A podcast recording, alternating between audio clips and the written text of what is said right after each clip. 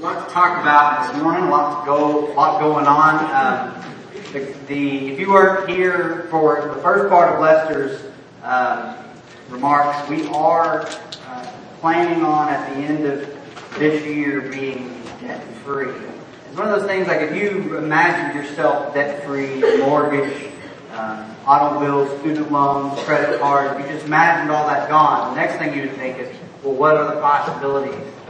Uh, and that's kind of one of the things we, we're doing. We're dreaming, praying about that. One of the most beautiful things about this is this is not a plan that requires you guys for us to light a fire under you. You know, we, we were just saying, just keep doing it. You know, just keep doing what you've been doing. Um, we would never, and there's been part of different congregations where you have to think, all right, well, this is a Sunday. I've got to ask them to give more. The elders sometimes ask the preacher to do that. Man, it's a tough spot for the preacher to be in.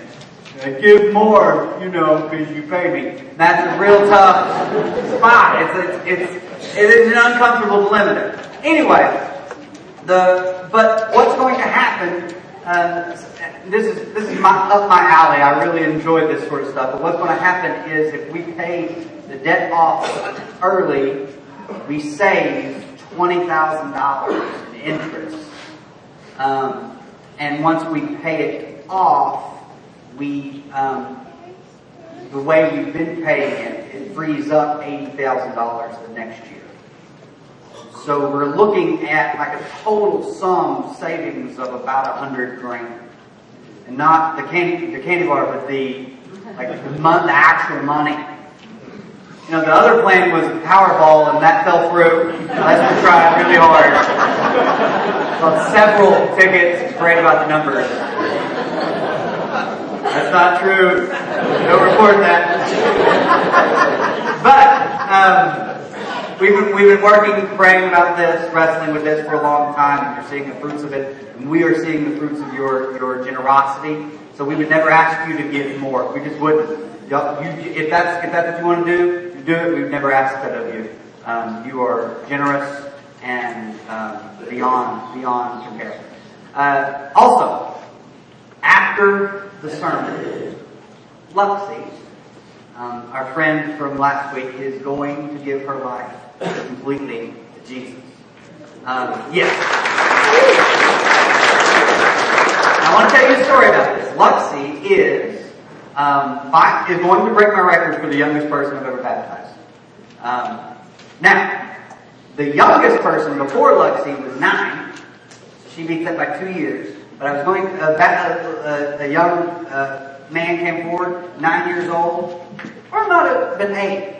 Um, but this was down in Texas. And uh, a woman came up to me between the time that um, we were going to um, but between the time we announced the baptism and the time we were actually going to do the baptism, the young lady had gone in the back and was uh, preparing, uh, getting on the baptismal clothes and all that. And this lady came up to me and she said, "That that young lady does not need to be baptized." And I said, "Well, what what do you mean?" Baptism is for the forgiveness of sins, and that little girl doesn't have any sins to be forgiven. And I said, well, if it'll make you feel any better, I can have her go out back and smoke a cigarette before she does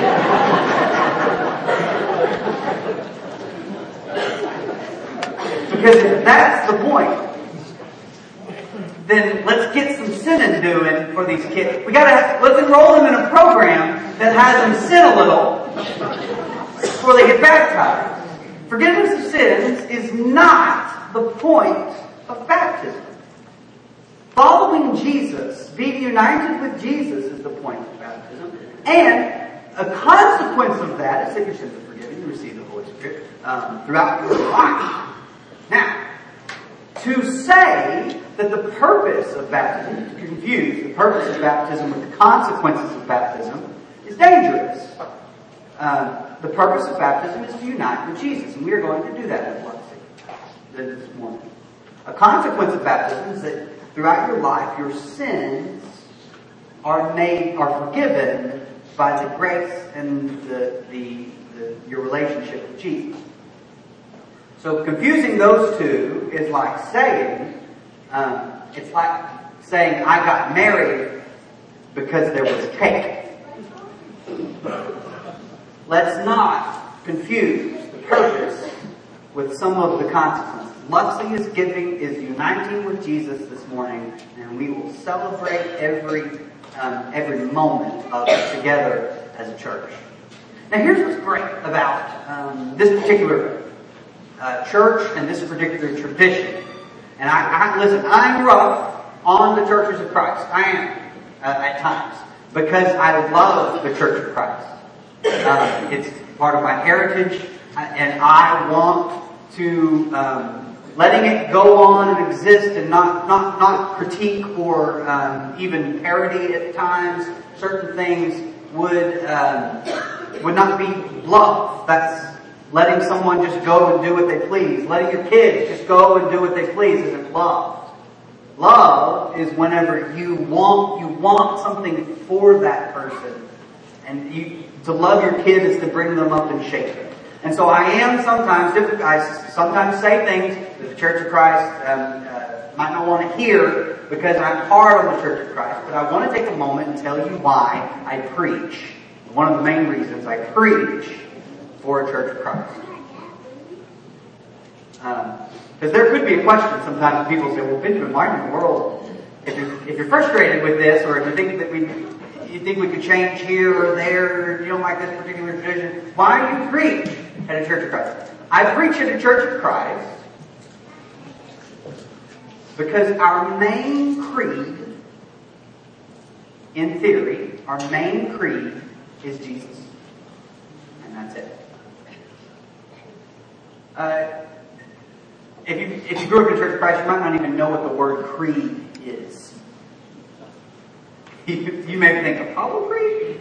Um, creed is where you take a, a, it's a set belief system and you say, well, this is our group goes by this set of beliefs. And what's great about the church, if you follow Jesus, is when we get to the matters of opinion, we get to matters of belief, we can say, well, if the Bible changes my mind, then I guess I get to change my mind. That's one of the most amazing things about my position. And you guys afford me this. That I get to study the Bible without being afraid that it will change my opinion. Now that doesn't happen in all churches of Christ, but it happens in this church of Christ. And I, I am very thankful for that. That if I see something and I say, well, that's not what I've always believed, but it seems to be clear that what I've always thought is wrong and this thing is right, I can then just change my mind. I don't have to go to a board and I don't have to go, I just, just change my mind. Now some of you are tightening up and thinking, oh no, what has he changed his mind on? Nothing. Nothing. Calm down. But one of the old sayings that we have um, is it's, it's, helpful to look at Corinthians, actually the Corinthian church, to um, see where this can apply and maybe help us in the future. Because changing your mind is one thing. And that has always been like the big no-no, even in the Church of Christ. Oh, whoa, wait, you're thinking something different. That's not what we've always thought. But in the Corinthian church, they had a difference of opinion and they were claiming, each claiming that their particular opinion was the right opinion. Does that sound familiar? And they said, well, my opinion comes from a leader, and that leader represents me. And so I follow this guy. Alright, so look at the, look at the passage. This is how he opens up the, the letter. After he gives his greeting and his thanksgiving, he says, uh, I appeal to you, brothers, or brothers and sisters. This is brethren. This could be brothers and sisters in the name of our Lord Jesus Christ, that all of you agree with one another, so that there may be no divisions among you, and that you may be perfectly united in mind and thought. Now, uh, the the NIV here says all of you agree with one another. That's actually a pretty bad translation, and a lot of translations have brought it to agree because they're taking a phrase and trying to tell you what that phrase means phrase is simply, I want you to be of one voice. I want you to, I want you to have the same voice. Now this doesn't mean we have to agree on everything. It just means we, we line up with each other. We are united. My brothers and sisters, some from Chloe's household have informed me that there are quarrels among you. Now, what happens here, and this is, okay, let's tell the story of Corinth. Paul sends, uh, is, in, in, is in Ephesus, and a group of people that he knows from Ephesus has, have traveled to Corinth, and they're Christians, so they meet with the church there. And they stay with this one, this businesswoman named Chloe. Now, it doesn't, it actually is unclear whether or not Chloe was a Christian or not, but at least the people stayed with Chloe. While these people are at the church in Corinth, they, they notice some things. And the church of Corinth hands them a letter and says, are you going to Paul? We need some questions answered. And they get the letter, he gets the letter, they, they get the letter, they take it back to Paul, and while they take, and while they give the letter to Paul, they say, and by the way, let me tell you what's really going on in that church. And so here's what their report says. What I mean is this. One of you says, I follow Paul. One of you says, I follow Apollos. Again, it's not Apollo's creed. It's a same confusion. Okay, anyway, it's just funny to me apparently. I'll move on. Another says, I follow Cephas. Another, or sorry, we're in the south. Cephas. I, another, I follow Cephas. Still another, I follow Christ. Is Christ divided? Has Christ been divided? Is Christ divided? Was Paul crucified for you? Were you baptized into the name of Paul? Now, when oftentimes, when we see divisions like this, it is our instinct to say, well, who is right? And this isn't Paul's instinct. See, Paul was, uh, was more in the camp of the Gentile Christians. Apollos was an Alexandrian Jew, a Jewish man who dwelt mostly in Egypt, uh, came from Egypt. Um, and then, uh, that, that was Apollos. And, and Peter, Cephas, Cephas, was, uh, was just a Jewish Christian.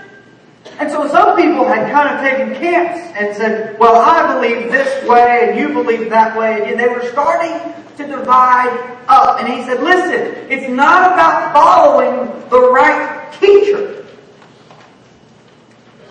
It's not about thinking like the right thinker. Is Christ divided?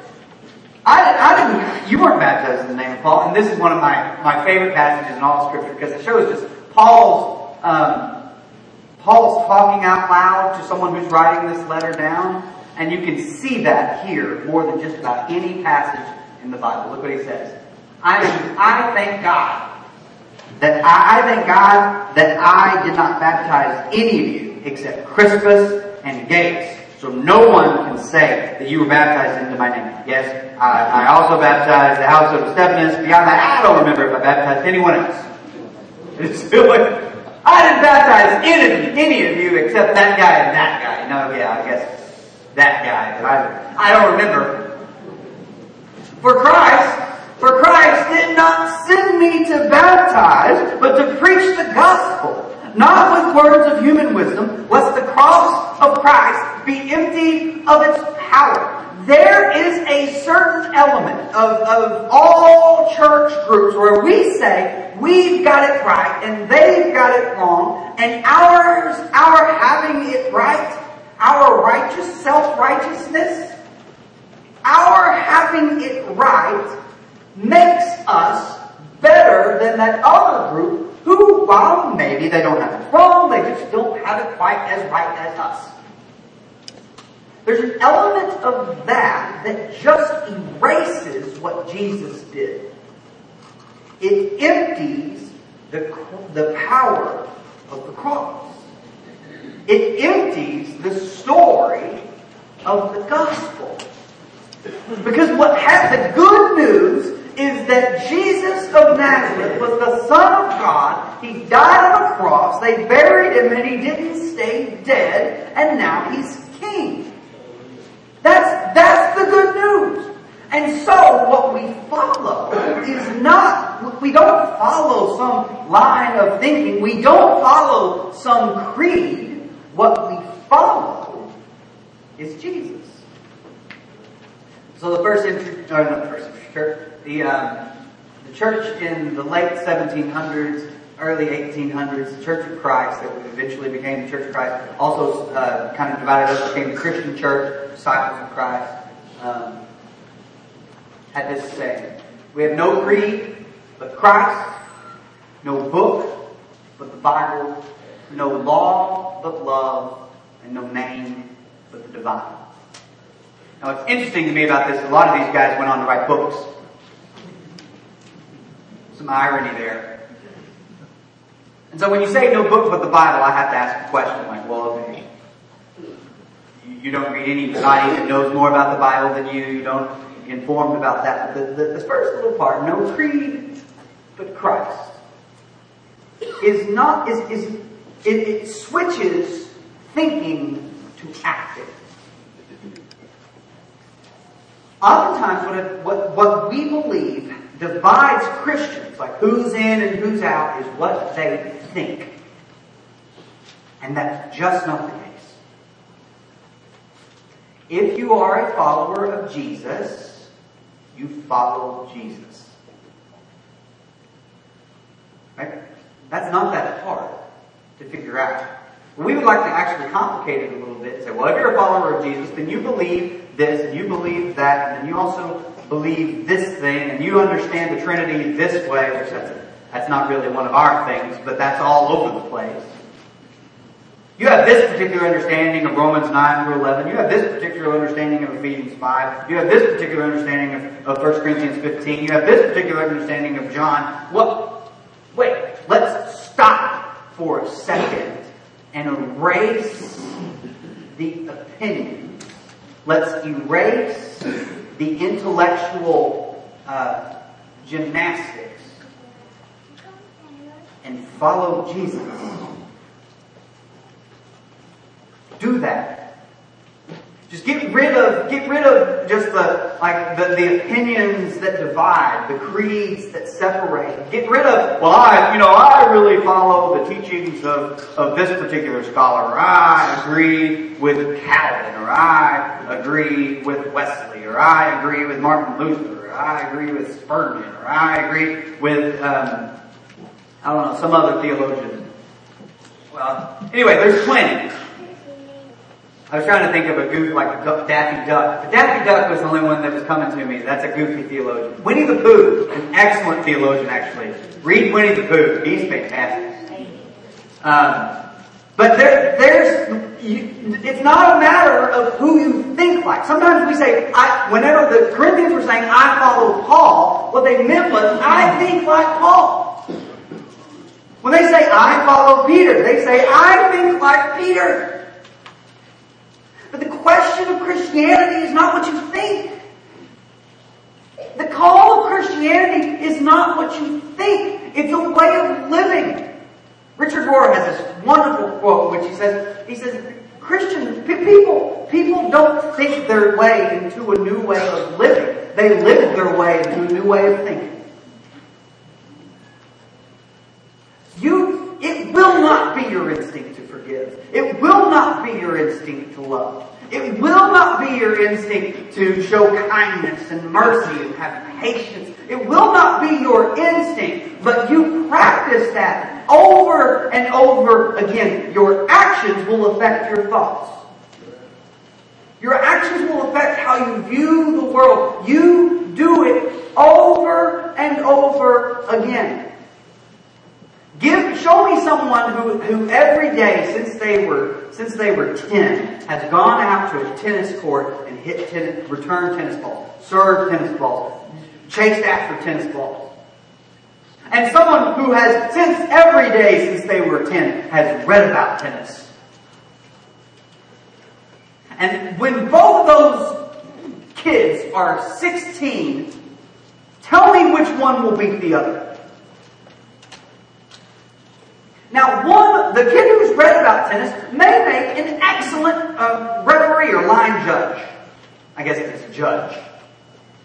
May make an excellent, excellent judge. But the kid who's playing tennis can actually do the sport. We've become referees and officials in Christianity instead of the ones actually playing the game. When we say Christianity is about what you think, Christianity is about the opinions you have, we say the creed is the most important thing. No, life is. How does Jesus affect your steps? How does Jesus affect the way you interact with the people you don't like all that much? How does Jesus affect the way you treat people who wrong you? How does Jesus affect the way you act when you have been the one who wronged, who wronged somebody else? This is not a, a call to think a certain way. And this is why I preach in Church of Christ. And this is why I preach in this particular Church of Christ. Not that every other church doesn't do this, but I don't have a line to tiptoe here. I don't. If you were in Bible class, you would know that. What I've started doing in Bible class is just throwing out a thing that everyone disagrees with and just playing defense the whole time. It's fun. But what's beautiful about it is that we get to do it. Because the thing that's not, that, that's un, it's, it's not unimportant, but it's, it's, it's less important is, is our opinion.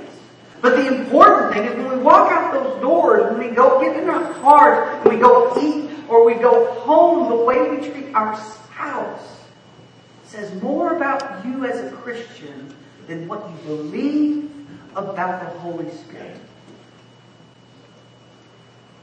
Just true. So when we say no creed but Christ, we're not saying, well, I'm only going to think what Jesus thought.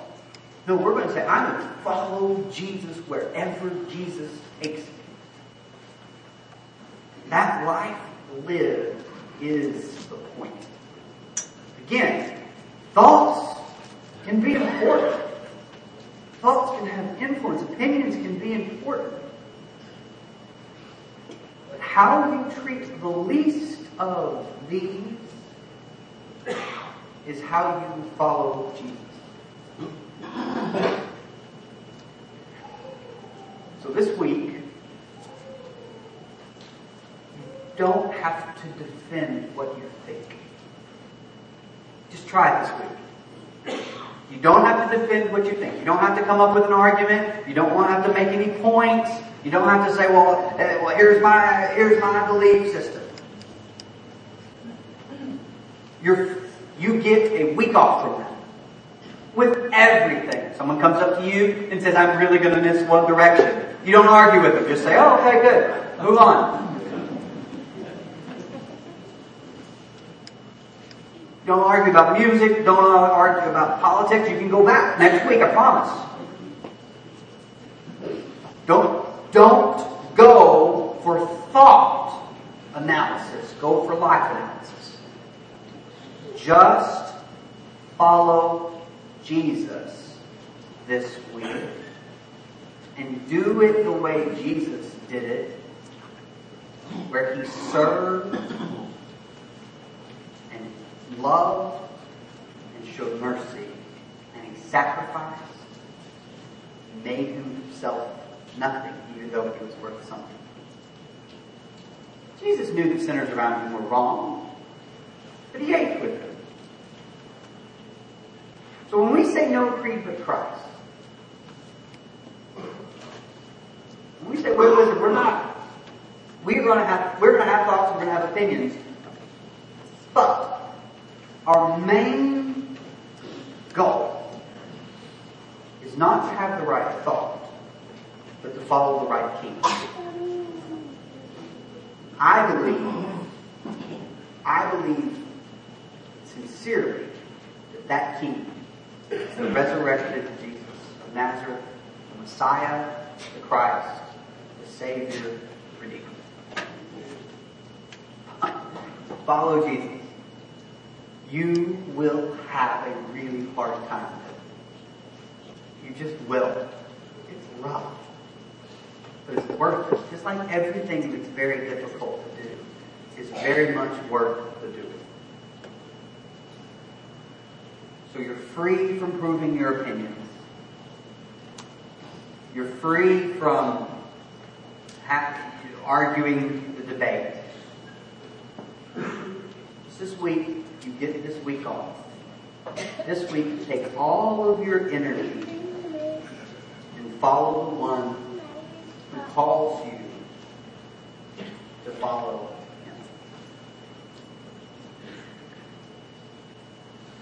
We can have more than one baptism.